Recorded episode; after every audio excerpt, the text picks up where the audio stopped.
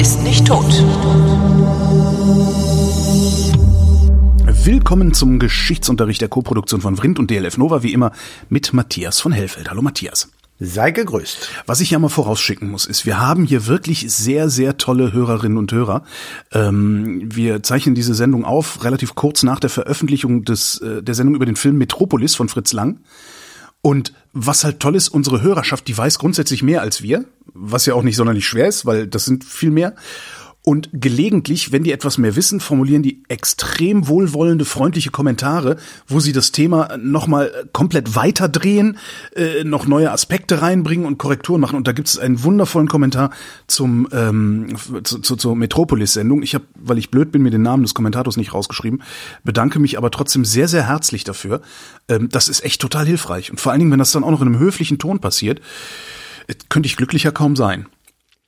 Ja, da kann ich mich nur anschließen, weil es gibt auch sehr viele Kommentare, die sind in einem äußerst unhöflichen Ton formuliert. Ja, ja, das auf ist, die reagiere ich nicht mehr. Das ist das Internet. Also ähm, ich, Ja. ich habe ja auch tatsächlich äh, so in, in, in meinem Kopf, ich könnte ja auch mal da hinschreiben, Kommentarregeln, die heißen, dein Kommentar wird freigeschaltet oder nicht gelöscht, wenn entweder du mir huldigst, du einen wirklich guten Witz erzählst oder du das Thema weiterbringst.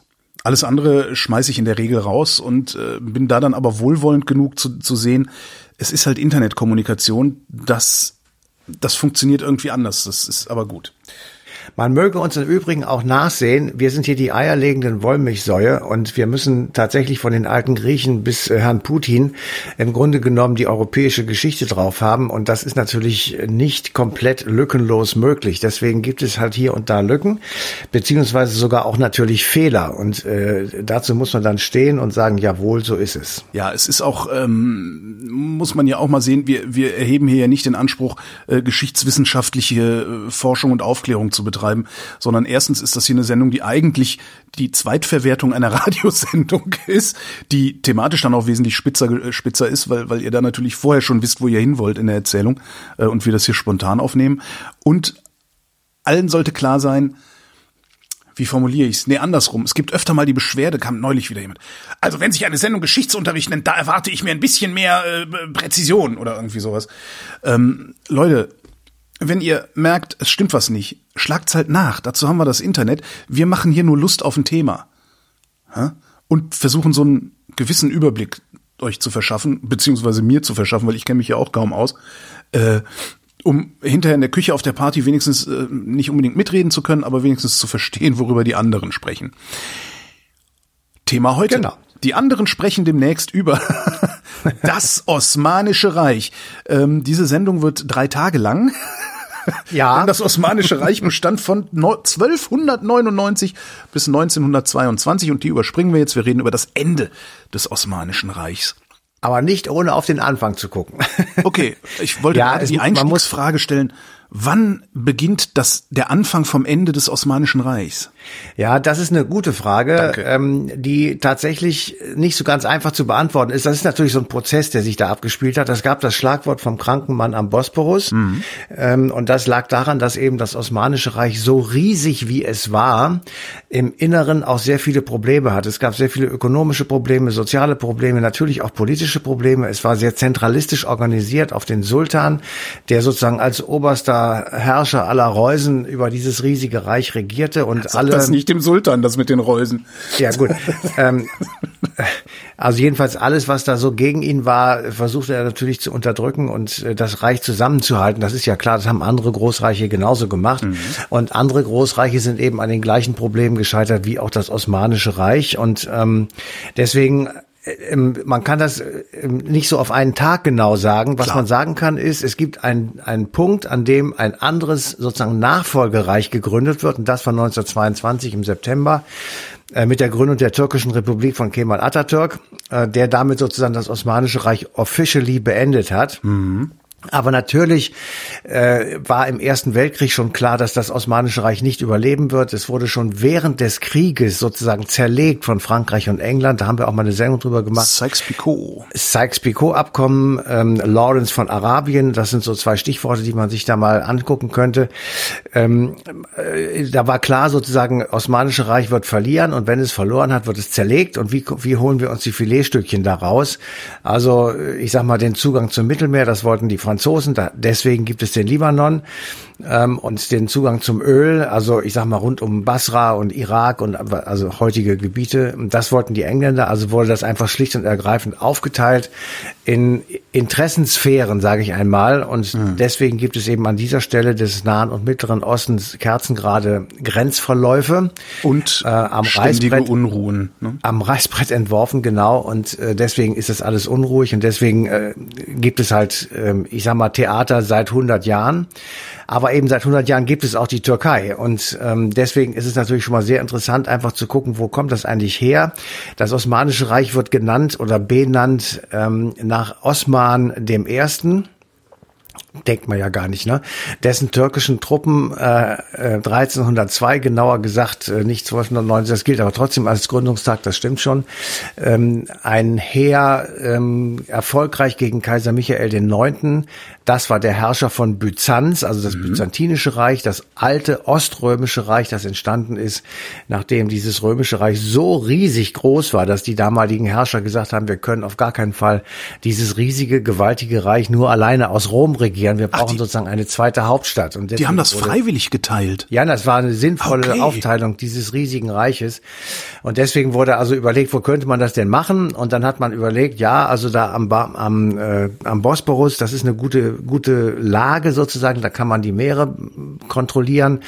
Ähm, und Kaiser Konstantin, deswegen hieß es Konstantinopel, hat also die Entscheidung getroffen im vierten Jahrhundert nach Christus und hat dort diese Stadt ähm, ausgebaut zu einer richtigen Schutz- und Trutzburg und von dort sozusagen das sogenannte Oströmische Reich regiert. Und es gab eine ganz lange Zeit zwei römische Kaiser, einen Ost- und einen Weströmischen. Also das ist jetzt aber eine andere Geschichte.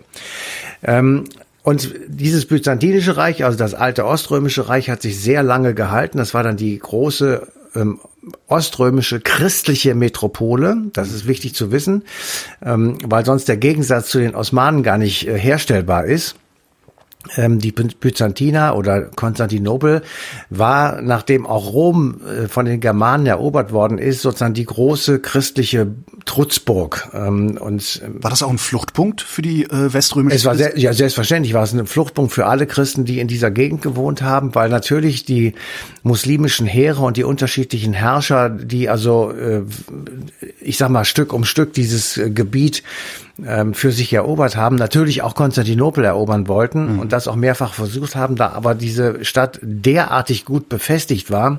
Und wer heute nach Istanbul fährt, der sieht die alten Stadtmauern, jedenfalls Reste davon noch. Das sind wirklich gewaltige Bauwerke. Äh, die würden auch heute noch der ein oder anderen Kanone standhalten. Ähm, und deswegen hat es eben sehr lange gedauert, nämlich genauer gesagt bis 1500, 1453. Aber auch da musste Konstantinopel mehr als 50 Tage belagert werden, um schließlich eingenommen zu werden. Und dieser Punkt, also die Eroberung Konstantinopels, war von äh, aus zweierlei Sicht von großer Bedeutung. Einmal für Europa, dort wurde es ähm, wahrgenommen in dieser Zeit als eine Wende zur Endzeit. Also es gab große Panik, weil jetzt diese große christliche Metropole in den Händen äh, der Muslime war. Äh, es gab sehr viele Gelehrte und Forscher und natürlich auch Geistliche, die nach Kontinentaleuropa geflohen sind und mit dem Schiff irgendwie losfuhren und dann als allererstes mal in Venedig und Florenz und so ankamen und dort, und das ignorieren sehr viele Menschen dort die Renaissance und die Aufklärung später und den Humanismus maßgeblich beeinflusst haben. Also mhm. Wir stützen uns ja so ein bisschen auf äh, das, was Renaissance und Aufklärung und so weiter haben das alles selbst erfunden. Das haben wir nicht selbst erfunden, sondern äh, wir haben eben auch sehr starke äh, ich sag mal, griechisch-orthodoxe christliche Einflüsse und nicht nur jüdisch-christliche. Also das muss man wirklich, wenn wir, ich sag mal, unsere eigenen Wurzeln betrachten, auch immer mit äh, im Kopf haben. Wir sind nicht so weit weg äh, von der muslimischen Wissenschaft, von, mhm. von der muslimisch beeinflussten christlichen orthodoxen Kirche und so weiter. Also das gibt, gibt es sehr viele Vermischungen. Aber natürlich wurde das als Bedrohung wahrgenommen von den Christenmenschen in der Mitte des 15. Jahrhunderts. Ähm, man kann es aber auch andersrum sagen, damit mit der Eroberung Konstantinopels war das Byzantinische Reich officially beendet. Und das kann man ja auch deuten als Ende des Mittelalters und Beginn der frühen Neuzeit, also als eine Wende sozusagen in die Moderne hinein. Mhm. Und in dieser Wendezeit ähm, kontrolliert nun das Osmanische Reich Byzanz und nennt es dann später um in Istanbul. Also der Name taucht zum ersten Mal in dieser Zeit auf. Wo sind wir gerade? Ähm, äh, mit Mitte Ende 15. Jahrhundert? Ja, wir okay. sind also 1453 ist Mitte, ja, ja so hm, Mitte okay. Ende, genau. Und äh, dann gibt es halt, also die Stadt war sehr zerstört, natürlich durch diese vielen Belagerungen und Kriegshandlungen und die wurde dann natürlich wieder aufgebaut. Da war ein äh, osmanischer Sultan besonders dran beteiligt, Süleyman I., der regierte sehr lange, 46 Jahre, von 1520 bis 1566. Und das war auch so ein bisschen der Höhepunkt der Macht dieses Osmanischen Reiches. Aha. Ähm, und es ist, jetzt kann man lange darüber rumdiskutieren, wollten die jetzt meinetwegen Europa einnehmen? Wollten sie ein noch größeres Reich haben als das, was sie ohnehin schon hatten? Also von der Levante bis zum Bosporus, das ist ein gewaltiger Flecken Erde, ja? Vermutlich Und schon, oder? Ich meine, Imperialismus hört ja nicht einfach auf. Ja, die Frage ist aber tatsächlich Imperialismus hin oder her, was willst du dann da? Ja, okay, ähm, ja. Also klar, dass das, du irgendwann irgendwann aus Vernunft sagst, nee, komm, warte mal, äh, das das wir, wir platzen, wenn wir, ne, also wir reißen auseinander, wenn wir noch weitermachen. Das kann ich mir schon vorstellen, aber so grundsätzlich, dass sie das gerne gewollt hätten, kann ich mir gut vorstellen. Ja, ähm, ja, aber ich will trotzdem Zweifel anmelden, weil wir hatten das schon mal. Äh, da haben wir auch, glaube ich, drüber diskutiert. 732, die Schlacht von Tours und Poitiers. Mhm. Äh, Karl Martel, der Großvater von Karl dem Großen, schlägt ein ähm, Heer der Mauren, die von Spanien über die Pyrenäen rübergekommen sind bis nach Frankreich. So, was, was wollten sie da? Sie wollten vielleicht plündern, sie wollten sich bereichern. Und, aber sie wollten es, glaube ich, nicht einnehmen, wo, obwohl der Papst natürlich Schiss davor hatte, weil wenn mhm. sie mal in Paris sind, dann sind sie auch schnell in Rom. Ähm, also es, es wurde sozusagen großes Gezeter gemacht, die Muslime wollen Europa einnehmen. Aber was hätten sie hier gewollt? Es war nicht das Klima, was sie wollten, es waren nicht die Ressourcen, die sie wollten. Ähm, und es, es gab nichts, was sie eigentlich hier attraktiv hätten finden können. Hm. Ähm, Im Übrigen wussten sie vermutlich auch, dass das dann alles ein bisschen zu groß wird und sie dann damit rechnen müssen, dass die Menschen, die dort wohnen, und jetzt springen wir mal wieder, ich sag mal, in die Zeit Luthers, ja, also ja. Ende 15. Jahrhundert, Anfang 16. Jahrhundert. Da war Christentum in Europa der absolut zentrale ideologische Punkt. Das hätten die gar nicht das, in den Griff gekriegt. Das hätten sie nicht, glaube ich auch nicht. Das hätten sie, okay. also das ist jetzt alles mit hätte und könnte, aber klar, klar, klar. es ist trotzdem vermutlich äh, schwierig. Das ist nicht wie heute, wo, wo, du einen Demokraten gut kaufen kannst, sondern das war damals ja ein Weltbild, ne? Das war nicht nur eine Haltung. Genau, es war das, naja, es war der innere Kit. Ja. Also die, die, ähm, also ich sag mal, die christliche Gemeinschaft, die Universitas Christiana, das war tatsächlich etwas, was auf den Papst fixiert das ist ja alles noch vor der Reformation. Ja, die ist ja, ja, dann erst so 50, 60 Jahre später. Also es ist auf den Papst zentriert. Äh, dessen Unantastbarkeit war für jeden klar in Europa. Ähm, es gab natürlich auch Heretiker. Es gab Leute, die das alles unsinnig fanden. Aber die absolute Mehrheit war auf die römisch-katholische die hieß dann noch nicht römisch-katholisch, aber ich sage es einfach, ja. um es zu erkennen, auf die römisch-katholische Kirche bezogen. Und wenn der sagte, alles geht links rum, dann ging alles links rum. Und deswegen konnte er eben früher die Kreuzzüge organisieren und dann, als die Muslime tatsächlich dann versuchten, in Europa Fuß zu fassen, über Ungarn und über äh, Ostmitteleuropa, äh, dann eben auch aufrufen zu den sogenannten Türkenkriegen, wo also äh, europäische Heere zusammengestellt wurden und die sich dann mit den Türken gekloppt haben. Ähm, das ging bis vor Wien, wie wir alle wissen. Also Wien wurde zweimal belagert, erfolglos. Und ähm, tatsächlich war die Reaktion äh, im Osmanischen Reich auf diese, ich sag mal, schmähliche Niederlage, dass eben Wien nicht eingenommen werden konnte, stark. Also es gab mhm. äh, Todesurteile und es wurden äh, Leute entmachtet und es gab ähm, äh, also großes Theater und Wehklagen. Und natürlich kann man dann sagen, also das ist vielleicht der Anfang vom Ende des Osmanischen Reiches, weil eben diese äh, Erweiterung sozusagen nicht funktioniert hat, weil hier äh, sich der, der, die Gegenwehr als stärker erwiesen hat oder die eigene Unfähigkeit, das ist nämlich in einem Fall auch so gewesen, so groß war, dass es eben relativ einfach war, die Türken mhm. zurückzuschlagen. Oder halt beides, also, ja. Ja, es war vermutlich eine Mischung. Also ich bin ja auch da nicht bei gewesen. Insofern äh, muss man das einfach mal so, so als, als eine Mischkonstellation äh, ansehen. Das ist aber nur das eine. Das zweite ist, dass wir, ähm, ich sag mal so, im 16. Jahrhundert, eher am Ende des 16. Jahrhunderts und 17. Jahrhundert auch in ganz Europa und eben auch im muslimischen Bereich ja sowas feststellen können wie es beginnt politische Partizipation. Mhm. Gleichzeitig verbreitet sich Korruption und Ämterkauf bis in die katholische Kirche hinein. Also das ist ja wes weswegen Luther auf den Plan äh, trat. Ähm, es gab Aufstände der verarmten Landbevölkerung, weil diese ähm, Regierungsverhältnisse, in denen die gelebt haben, natürlich dazu geführt, geführt haben, dass äh, weite Teile der Landbevölkerung verarmt waren. Es gab Bauernkriege, die waren furchtbar brutal, weil also die Bauern jetzt tatsächlich wortwörtlich und im Sinnbild gesagt mit Mistgabeln die Leute alle gemacht haben und gesagt haben, wir, wir, wir werden jetzt hier auf gar keinen Fall mehr so weiterleben. Wir wollen die komplette Umänderung unserer Lebensverhältnisse, also eine klare Revolution. Das gab es halt überall, auch im muslimischen Bereich. Ähm, und Gleichzeitig ähm, stellen wir fest, wenn du dir die Jahrhunderte anguckst, sagen wir mal zwischen äh, 1500 und 1800, das ist im Grunde genommen eine Aneinanderreihung von Kriegen. Ja. Ja. Die, die Osmanen führten wirklich auch unentwegt Krieg. Und zwar mehrfach in Europa, haben wir schon gerade gesagt, zweimal vor Wien. Dann führten sie gegen Russland, gegen Österreich und diverse andere Konstellationen äh, Krieg. Und wenn du das sozusagen permanent machst, dann bist du irgendwann pleite. Selbst der reichste Staat ist irgendwann pleite. Ja, weil das erschöpft. Ja. Du bist erschöpft. Es gibt eine innere Schwächung, weil eben dieser Zustand über sehr viele Jahre äh, hinweg gehalten hat. Das ist sozusagen der innere Prozess. Und der äußere Prozess war, dass an einer Stelle des Osmanischen Reiches die Europäer massive Interessen hatten, und zwar mit Beginn, ich sag mal, der ersten Globalisierung. Mhm. Also erinnere dich mal zurück, 1492 wird angeblich zum ersten Mal Amerika entdeckt. Es war das dritte Mal. Dann wird der Seeweg nach Indien entdeckt. Dann beginnt die Schifffahrt. Also du, du kannst auf einmal Waren über große Strecken relativ schnell hin und her verbringen. Mhm. Und dazu waren Bosporus und Dardanellen die wirklich zentralen ich sag mal, osteuropäischen ähm, Schlupflöcher, durch die die Schiffe halt durch mussten. Und das ist so ähnlich wie heute mit dem Suezkanal. Wenn du den zumachst, dann bricht der weltweite Handel zusammen. Und das gilt auch natürlich, wie wir jetzt an den Getreidelieferungen aus der Ukraine sehen. Wenn du das zumachst da oben, dann verhungert die Hälfte der Menschheit, weil das einfach da nicht mehr rauskommt aus dem Schwarzen Meer.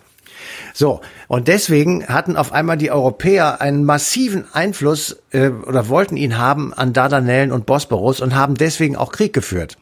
Ja, also es gab mehrere Krimkriege und ähnliche Dinge, die äh, dann so im, im Beginn, Ende, ja, im gesamten 19. Jahrhundert äh, dieses, äh, ich sag mal, destabilisiert haben, weil es eben unterschiedliche Interessensansprüche äh, äh, gab. Mhm.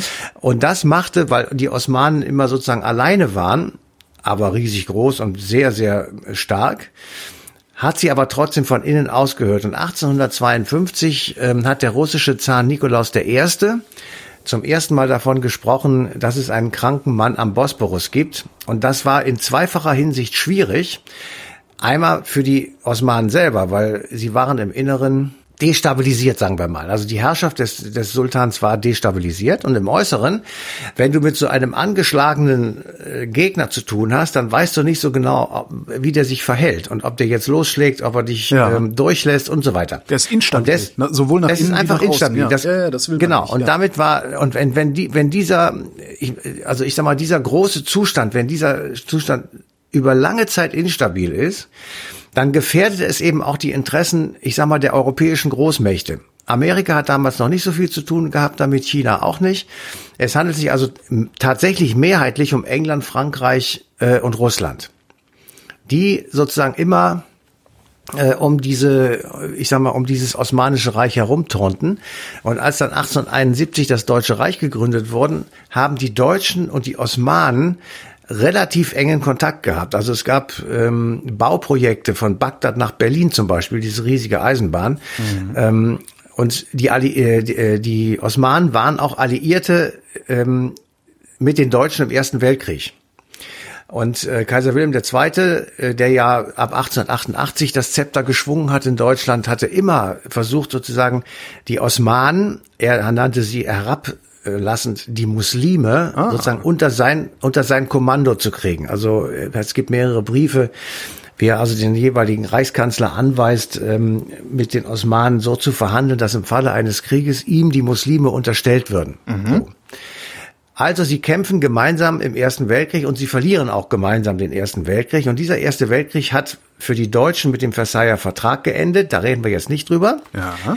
Aber es gab noch sehr viel mehr Verträge und auch sehr viel mehr Intentionen der Delegationen der Siegermächte, die dann in Versailles beziehungsweise in Frankreich ähm, oder Paris, sagen wir mal, äh, sich getroffen haben. Die wollten nämlich eine Ordnung schaffen, die einerseits stabil ist für Europa und die Welt und andererseits nicht mehr von diesen riesigen Vielvölkerstaaten ähm, dominiert wird. Ja. Der erste Vielvölkerstaat war Österreich-Ungarn. Mhm. Das war ein gewaltig großer Staat und dieser ähm, äh, Österreich-Ungarn-Staat wird im Vertrag von Saint-Germain am 10. September 1919, ich sage es einfach mal platt, zerschlagen. Ja. Also Ungarn wird selbstständig, einige Völker werden zu anderen Völkern zugetan, also Österreich bleibt sozusagen letztendlich übrig und damit jetzt nicht ein neuer großer Vielvölkerstaat entsteht, bekommt Österreich ein Vereinigungsverbot mit Deutschland. Ach, okay. Ja, in dem Vertrag von Saint-Germain steht drin, dass die Österreicher sich nicht und nie mehr mit Deutschland äh, vereinigen können. Warum war der Anschluss so eine Riesensache? Okay. Und das, pass auf, und das ist auch 1954, als Österreich nach dem Zweiten Weltkrieg die Unabhängigkeit bekam, wiederum wiederholt worden. Ach. Also kein Anschluss an Deutschland. das heißt, selbst wenn die wollten, also selbst wenn alle wollten, die dürften nicht. Nein. Sie dürften nicht. Also, also jetzt mal, bei der die UNO Frage machen. wäre jetzt, was würden die Alliierten des Zweiten Weltkrieges machen, wenn Österreich und Deutschland sich vereinigen würden? Das kann ich dir jetzt natürlich nicht beantworten, aber jedenfalls auf dem Papier Experiment. Steht so. Ja, nein, bitte nicht. ähm, so, und der zweite große Staat, äh, Vielvölkerstaat, war eben das Osmanische Reich. Und der wird äh, auch 1920 war das, glaube ich, im Vertrag von Sèvres äh, zerlegt. Also Saudi-Arabien und Armenien werden selbstständig. Mesopotamien und Palästina, ganz wichtig für den weiteren Verlauf des Nahen Ostens, gehen an Großbritannien. Syrien und der Libanon gehen an Frankreich. Du siehst es bis zum heutigen Tage, dass in beiden Staaten ähm, deutliche französische Konnotationen sind, also oder Rückgriffe auf französische Kultur zum Beispiel, weil eben der Libanon im Grunde nur eine französische äh, Gründung ist. Äh, in der östlichen Ägäis werden die Inseln ähm, an Italien, auch an auch Rhodos geht an Italien, Thrakien und die Smyrna gehen an Griechenland, die Meerengen und das Marmara-Meer werden entmilitarisiert und mhm. internationalisiert. Da siehst du einfach mal, das Marmara-Meer, also da, wo heute Istanbul und damals Konstantinopel und so weiter dran lag, ist sozusagen ein zentraler Punkt des internationalen Handels. Und deswegen haben die dann in dem Vertrag von Sèvres gesagt, ja, dann machen wir das einfach international, es wird unter internationale Kontrolle gestellt und es wird einfach entmilitarisiert. Ja. Und noch etwas wurde gemacht, die Kurden, das Problem, das es bis zum heutigen Tage gibt, Kurdistan wird unabhängig, ja. Komma, wenn die Mehrheit der Kurden das will. Aha. Ja, so, das ist, das ist sozusagen das Ende des Osmanischen Reiches, also eine, eine Zerstückelung. Äh, ja, bleibt nicht mehr viel übrig. Und gegen diese Zerstückelung gibt es in den folgenden zwei Jahren bis 1922 äh, ich sag mal, türkische Befreiungs- oder Wiedereroberungskriege, je nachdem, wie man das nennen will. Also sie, sie, sie vertreiben die Briten und die Franzosen, wo sie sie kriegen können, aus Anatolien zum Beispiel, ähm, und gründen, nachdem das erfolgreich ist und die Alliierten dann auch wegen des langen Ersten Weltkrieges, den sie ja nun auch sehr folgenreich hatten, auch keine Lust mehr hatten, ähm, nachdem sie also, äh, nachdem die Türken erfolgreich da ähm, Krieg geführt haben, gründet eben Atatürk die türkische Republik mhm. und bricht mit alledem, was vorher in dieser langen Herrschaft der Osmanen, ja, wie soll ich sagen, Kultur war. Ja, ja, also das Sultanat ist vorbei. Äh, äh, Gleichberechtigung von Mann und Frau wird eingeführt.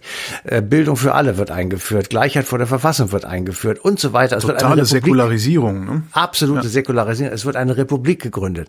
Also alles das sozusagen, was äh, schon seit der Aufklärung in Europa hier und da passiert ist und was eben nach dem Ersten Weltkrieg und dann noch besonders nach dem Zweiten Weltkrieg in vielen Staaten auch durchgeführt wurde in, äh, in Kontinentaleuropa, wird jetzt 1922 äh, in der Türkei gemacht gemacht. So. Atatürk, also der Vater der Türken, äh, gründet diese Republik und hält sie dann natürlich auch zusammen bis zu seinem Tod. Aber das Problem, ähm, was damit verbunden ist, muss man wirklich sagen, ist bis zum heutigen Tage erhalten geblieben. ähm, wenn Erdogan sagt, die Türkei ist überall dort, wo Türken leben, dann wird einem ja Angst und Bange. Ja. Und ähm, dann kannst du schon auch sagen, ähm, ja, es gibt immer noch so einen Gegensatz zwischen Europa und äh, ich sag mal dem alten Osmanischen Reich. Ja. Ähm, der ist einerseits religiös bedingt. Das ist sicher richtig. Es ist klar, dass also ähm, die Identität der Türken in unseren Tagen äh, sehr stark ja, wie soll ich sagen, also von der religiösen Identität abhängig ist. Das ja. ist viel stärker als bei uns. Ja. Ähm, aber da wird eben mit der, mit der, ich sag mal, mit der Metapher Religion kann man da sehr viele aktuelle politische Probleme überspielen. Naja, wir sind auch 600 Jahre voraus sozusagen. Das, das ne, war das nicht zu bezweifeln, ehrlich gesagt. Naja, ich meine so, so, was weiß ich, Aufklärungsbestrebungen, Demokratiebestrebungen und, und dieser ganze Krempel. Ähm, wer weiß, wie wir identitätspolitisch drauf wären, wenn wir jetzt noch 1400 hätten und nicht 2000. Also das ist, ja. was, was wer weiß, kann man ja nachgucken. Also und, ja. und das ist, vielleicht braucht es halt einfach diese Zeit. Ja, das habe ich auch früher lange Zeit gedacht. Okay. Äh, es mag auch sein, dass es so ist. Also ganz abschließend kann ich nicht beurteilen, aber äh, oder kann es keiner beurteilen. Aber man muss auch sagen, aus welcher Ecke kommen denn die Osmanen beziehungsweise die Muslime heute ja. und die Christen damals? Also äh, die die also Bagdad und Byzanz natürlich oder später dann Istanbul waren immer schon zentrale wissenschaftliche Städte und zwar von internationalem oder sagen wir ruhig weltweitem Rang. Das war schon bei Karl dem Großen so. Der, also das war 800. Ja, da, da gab die Muslime mal gerade 170 Jahre oder sowas oder oder 200 Jahre. Da, ähm, da hatte er schon große Achtung vor der Wissenschaft in Byzanz und vor den äh, osmanisch oder muslimisch beeinflussten Gegenden. Er war also mit vielen dieser Leuten äh, sehr eng und hat sich mit denen ausgetauscht und hat es also überhaupt ähm, sehr hoch geschätzt, was die dort gemacht haben. Ähm, sie haben zum Beispiel auch einen großen Teil der westlichen Kultur gelagert und erhalten. Mhm. Also sie haben das nicht etwa weggeschmissen, sondern sie haben gesagt, das ist ja interessant, da gucken wir mal rein. Also ähm, das haben die Christen nicht gemacht. Ähm, die Christen sind sozusagen tatsächlich von Null gestartet und haben ja. vielleicht wirklich 600 Jahre gebraucht, um irgendetwas zu konstruieren, was halbwegs sinnvoll war. Währenddessen die Osmanen, äh, Entschuldigung, die Muslime äh, natürlich in eine schon sehr religiöse Welt hineinkamen. Mhm. Einerseits in Gegnerschaft, das stimmt. Aber andererseits war eben auch der Boden anders bereitet als beispielsweise zu Jesus Zeiten. Ja. Äh, weil da waren Heiden am Start und zwar überall. Und viel weniger. Und viel weniger, genau. So, aber jetzt ist es ja trotzdem so, dass ähm, Erdogan ab und zu einen Rückgriff macht, äh, ich sag mal, auf das alte Osmanische Reich und er instrumentalisiert diesen Rückgriff nicht im Sinne einer Vergangenheitsbewältigung. Mhm. Ja, man könnte jetzt auch hingehen und sagen, sag mal, war das eigentlich eine gute Zeit für die Türken oder eher eine schlechte? Äh, war Unterdrückung äh, der, ich sag mal, 80 Prozent des Volkes waren unterdrückt äh, bei den Osmanen, die mussten Landarbeit verrichten und hatten einen Hungerlohn, wie auch in Europa natürlich. Das war völlig gleich. Ähm, ist es also, wäre es also erstrebenswert, in eine solche Konstruktion zurückzugehen, da wäre die Antwort ja doch sicher nein. Hm. Also das wollen wir nicht. Das will doch kein, kein einziger Türke auf der Welt will so leben. Ähm, Wenn er denn überhaupt weiß, wie da gelebt wurde. Weil naja, diese, das wissen Sie Diese schon, Rückgriffe also. auf die glorreichen alten Zeiten funktionieren in der Regel deshalb, weil die Leute die glorreichen alten Zeiten gar nicht wirklich kennen. Naja, aber sie werden ihnen dann schon sehr beigebracht, äh, zumal, und das ist eben der zweite hauptsächliche Punkt, wenn du jetzt sagst, ich sag mal, äh, der Norden des Irak, der gehört zum, äh, zur, der müsste zur heutigen Türkei gehören, weil da eben auch das Osmanische Reich war, dann ist doch klar, und das weiß natürlich auch der Erdogan, dass man da nicht einfach so hingeht und sagt, das nehme ich mir jetzt mal. Das sehen wir ja gerade äh, in der Ukraine. Das geht eben nicht. Und deswegen ist das natürlich etwas ganz anderes, weil es geht alles nur, die, die Reaktivierung des Osmanischen Reiches geht nur auf Kosten Dritter. Das ist klar, ja. Und deswegen ist das natürlich Quatsch. Es ist einfach nur eine, eine Ablen ein Ablenkungsmanöver von massiven wirtschaftlichen und anderen innenpolitischen Problemen, die zurzeit in der Türkei herrschen und eben vielerlei andere Dinge. Und es macht sich vielleicht gut, wenn ähm, der Erdogan sich jetzt hinstellt und sagt, der Vertrag von Sèvres, äh, also wir reden jetzt vom Jahr 1920, äh, der ist nicht gut verhandelt worden, da hätten die Türken zu viel abgegeben und auch der, der Atatürk hätte viel zu wenig zurückerobert sozusagen. Ähm, das ist natürlich alles ähm, lustig, weil ändern kann man das nicht mehr und da kann man erzählen, was man will und es kann einem keiner sozusagen vorwerfen oder äh, beweisen oder sonst irgendwas. Es ist einfach nur, um selbst so, so eine Art Mythos aufzubauen, eigentlich der bessere Atatürk zu sein. Mhm. Und äh, das, glaube ich, ist das Ziel Erdogans, weil er damit natürlich auch wunderbar ablenken kann von seiner ansonsten, wie ich finde, sehr verfehlten Politik in Richtung ähm, eigenes Volk und in Richtung, vor allem in Richtung der Kurden. Hm. Zurück zum Ende des Osmanischen Reiches. Ist es, ist es jetzt zu Ende? Es ist, es ist zu Ende. Es ist, es ist zu Ende, definitiv. Und ich sage mal Gott sei Dank. Äh, genauso wie das Deutsche Reich zu Ende ist, Gott sei Dank, und wir einfach diese Zeiten nicht mehr zurückdrehen können und wollen und auch nicht sollten. Ähm, und ich glaube auch wirklich im Ernst jetzt, also wir, wir können ja lange über die Türken reden und was sie vielleicht falsch machen oder richtig machen, äh, aber dass sie das wirklich ernsthaft wollen, das glaube ich nicht. Also das wäre das wäre ja völlig absurd. Jedenfalls nicht alle. Ich meine, es gibt auch bei uns noch genug Leute, die gerne das Deutsche Reich. Ja, es gibt die Reichsbürger, das, genau, stimmt, aber ähm, das ist jetzt wirklich, äh, das ist zwar blöde und brutal auch, aber und, aber es ist eine Minderheit und zwar eine deutliche Minderheit äh, und realpolitisch sowieso nicht machbar. Es ist eine reine Utopie und ich glaube auch, das wage ich mal jetzt zu sagen, wir werden das auch am Beispiel von äh, Russland sehen. Das ist eine, eine Utopie, die so aus der Zeit gefallen ist, dass wir ähm, ein Scheitern erleben werden, Denkst egal du, wie denkst du, die, also Russland wird ja häufig als die letzte europäische Kolonialmacht beschrieben, die wir bloß deshalb nicht wahrnehmen, weil das Kolonialreich unmittelbar an die Grenzen ähm, des also der, der, der Herrschaft oder des, des Herrschers, äh, nee, wie nennt man es denn? Also weil die Kolonien ja, an die Grenzen des Kolonialreichs äh, oder des, des, des, wie nennt man des Kolonialisten, Kolonie, wie heißt denn der, der Kolonien macht? der Kolonialherr. Der Kolonialherr. Also wir sehen das nicht, ja. weil die Kolonien an die Grenzen des Kolonialherrn reichen. Denkst du, wir werden erleben, dass da noch mal eine Dekolonialisierung stattfindet? Das glaube ich schon. Also, wenn, also sollte es tatsächlich zu einem neuen Kolonialismus kommen, was ich stark bezweifle. Ich glaube nicht, dass das durchsetzbar ist im Sinne, wie es früher war. Also, dass es natürlich über Wirtschaft geht. Also, die Chinesen sind ja auch letztendlich äh, moderne, in Anführungsstrichen, Kolonialherren, mhm. äh, indem sie einfach Geld ausschütten und dafür Gefälligkeit bekommen beziehungsweise Rechte an Häfen und so weiter. Ja. Ähm, also oder oder ja du machst so Infrastruktursachen, wie, wie der Westen ja lange in Afrika gemacht hat, auch äh, da, da Kredite vergeben und sowas. Ja. Ganz genau. Also so, solche Sachen, die wird es natürlich weitergeben.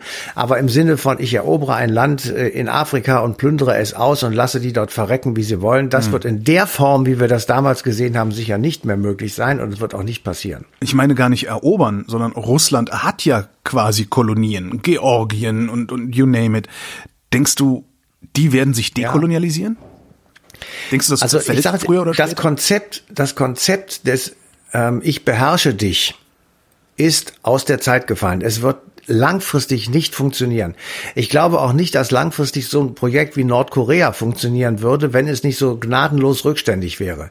Äh, wenn, weil die Leute ja gar nicht, die werden da ja in diese Rückständigkeit hineingeboren und denken, das ist normal. Ja, Shifting Baseline nennt sich das. Ja, so, so, sofern sie irgendwann einmal ich sag mal, mit der Realität anderer Völker in Kontakt kommen und sehen, wie es auch gehen kann, ist das nicht mehr durchsetzbar. Und dann gibt es Revolten und Aufstände und Unruhen. Das kann man auf Dauer, das geht jetzt nicht darum, dass das morgen passiert, aber auf Dauer kann man das nicht handeln. Mhm. Also mir ist keine Diktatur geläufig, die sozusagen A, ohne innere Aufstände ausgekommen ist und B, über einen wirklich langen Zeitraum. Also 70 Jahre Sowjetunion, da können wir sagen, war eine Diktatur die DDR-Bürger sagen, 40 Jahre DDR war eine Diktatur. Das, kann, das nehme ich so zur Kenntnis. Das glaube ich auch tatsächlich. Ähm, also wir können die Ostblockstaaten, das sind alles 40, 50 Jahre gewesen, aber das war nicht besonders lang, also historisch betrachtet. Mhm. Äh, wir haben, wenn du in die Geschichte zurückgehst, haben wir äh, in, nicht in Deutschland, aber in anderen Ländern absolutistische Herrscher. Äh, die kann man auch als Diktatoren bezeichnen, weil sie ich sag mal, alles alleine entschieden haben. Mhm. Sie haben aber, wenn sie klug waren, auch manches entschieden für das Volk, weil sie einfach sicher waren, wenn ich das nicht tue, werde ich umgebracht. Im Übrigen, und das finde ich ist das gute Beispiel, was wir uns an unserer eigenen Geschichte nehmen können, haben das die Deutschen, ja, also ich nehme es jetzt mal einfach die im Ostfränkischen Reich oder im Heiligen Römischen ja. Reich deutscher Nation. Das nenne ich jetzt mal alles die Deutschen. Ist natürlich historisch inkorrekt, aber das jetzt jedes Mal auseinander Na, Aber da freut sich der Bernd Höcke. Für den können wir ja auch mal was Gutes tun. Ja, genau. Das glaubt ihr mir, dass ich das auseinanderfisseln könnte, aber dann würden wir hier noch eine Stunde sitzen. Also, die, ich sag mal ganz pauschal, östlich des Rheins wohnenden, bis ungefähr, ähm, na, bis runter zu Rom, mhm. die hatten seit dem Beginn des Ostfränkischen Reiches, also sagen wir einfach mal rund 850 nach Christus, bis zur, bis zur Nazizeit. Das war tatsächlich der große Kulturbruch, der so eine ganz, ganz lange Zeit politische Partizipation. Mhm. Das haben die sich erkämpft. Ja, erst waren es die Barone und die, ähm, ich sag mal, die Adligen und die kleinen Könige und die kleinen Herzöge und so weiter, die dem Kaiser, dem römischen deutschen Kaiser gesagt haben, du kriegst von mir nur dann Soldaten, wenn ich von dir das Recht kriege, Steuern zu erheben, Zölle einzunehmen, meine Grenzen selbst zu ziehen und mich mit meinen Nachbarn so zu verständigen, wie ich das will und nicht wie du das willst. Mhm. Damit war klar, der ist zwar groß und mächtig, dieser Kaiser. Es war eine mächtige europäische Figur. Aber er war nur so lange mächtig, wie seine Territorialherren mitgemacht haben. Ja. Und damit sie mitmachen, musste er ihnen Rechte einräumen. Das gilt im Übrigen auch für Großbritannien, also so sehr wir jetzt vielleicht auf sie schimpfen, aber von dort kommt die Idee der Magna Carta 1215. Mhm. Da haben die das genauso gemacht. Die haben dem König gesagt, du willst König sein, kein Problem. Dafür kriegen wir das Recht, unsere Gerichtsbarkeit selber zu machen. Wir können Steuern erheben und du darfst niemanden mehr verhaften, ähm, der nicht innerhalb von drei Tagen einem Richter vorgeführt wird und so weiter. Und das haben sie dann bis zur Glorious Revolution 1689 durchgezogen und dann verfestigt. Mhm. So.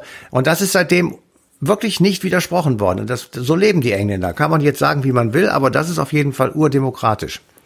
So, und die Deutschen haben auf ihre Weise das auch anders gemacht als zum Beispiel die Franzosen. Die hatten lange, lange Jahrhunderte absolutistische Herrscher.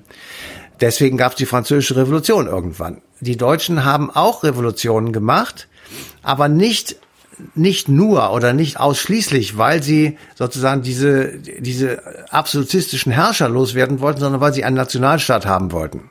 Das ist etwas völlig anderes. Und die Nazizeit war einfach der unglaubliche Bruch dieser deutschen und zwar typisch deutschen Konstellationen, die es seit ungefähr 1850 gegeben hat. Mhm. Deswegen, ja, das ist der Holocaust und all das kommt noch oben drauf. Der Zweite Weltkrieg, 100 Millionen Tote, irre, Wahnsinn, furchtbar. Aber grundlegend sozusagen für unsere heutige Psyche als Nation oder als Staat und für unsere Menschen in Deutschland ist eben die Tatsache zu erkennen, dass wir eigentlich, eigentlich schon seit Jahrtausenden Föderalisten sind. Mhm. Ja? Oder ja. sagen wir seit Jahrhunderten. Wir sind viel, du bist viel eher ein Berliner als ein Deutscher. Ja, du, du, oder ein Europäer bist du vielleicht, aber dass du dich mit Deutschland. Ich bin Kölner, aber ja, danke. Ja, ja gut. Ich verstehe das. Ich verstehe. Ja, aber du, ja, ja, ich, Entschuldigung. Bitte, Aber du, du, weißt schon, Natürlich. du weißt schon, was ich meine. Und, I get the point, wir, ja klar, ja klar. Wenn wir gegen Italien oder gegen Frankreich Fußball spielen, dann haben die alle Hand aufs Herz. Und bis wir uns mal dazu durchgerungen haben, mitzusingen, hat es Jahrzehnte gedauert. Mhm. Und das liegt eben daran, dass wir eigentlich sagen, wenn du die Höhner spielst, ja, dann würden wir viel lieber mitsingen. Matthias von Hellfeld, vielen Dank. Ja, sehr gerne, mach ich doch immer wieder. Ne? Und euch vielen Dank für die Aufmerksamkeit. Die passende Ausgabe Eine Stunde History läuft am 5. September 2022 im Kölner Rundfunk Nova.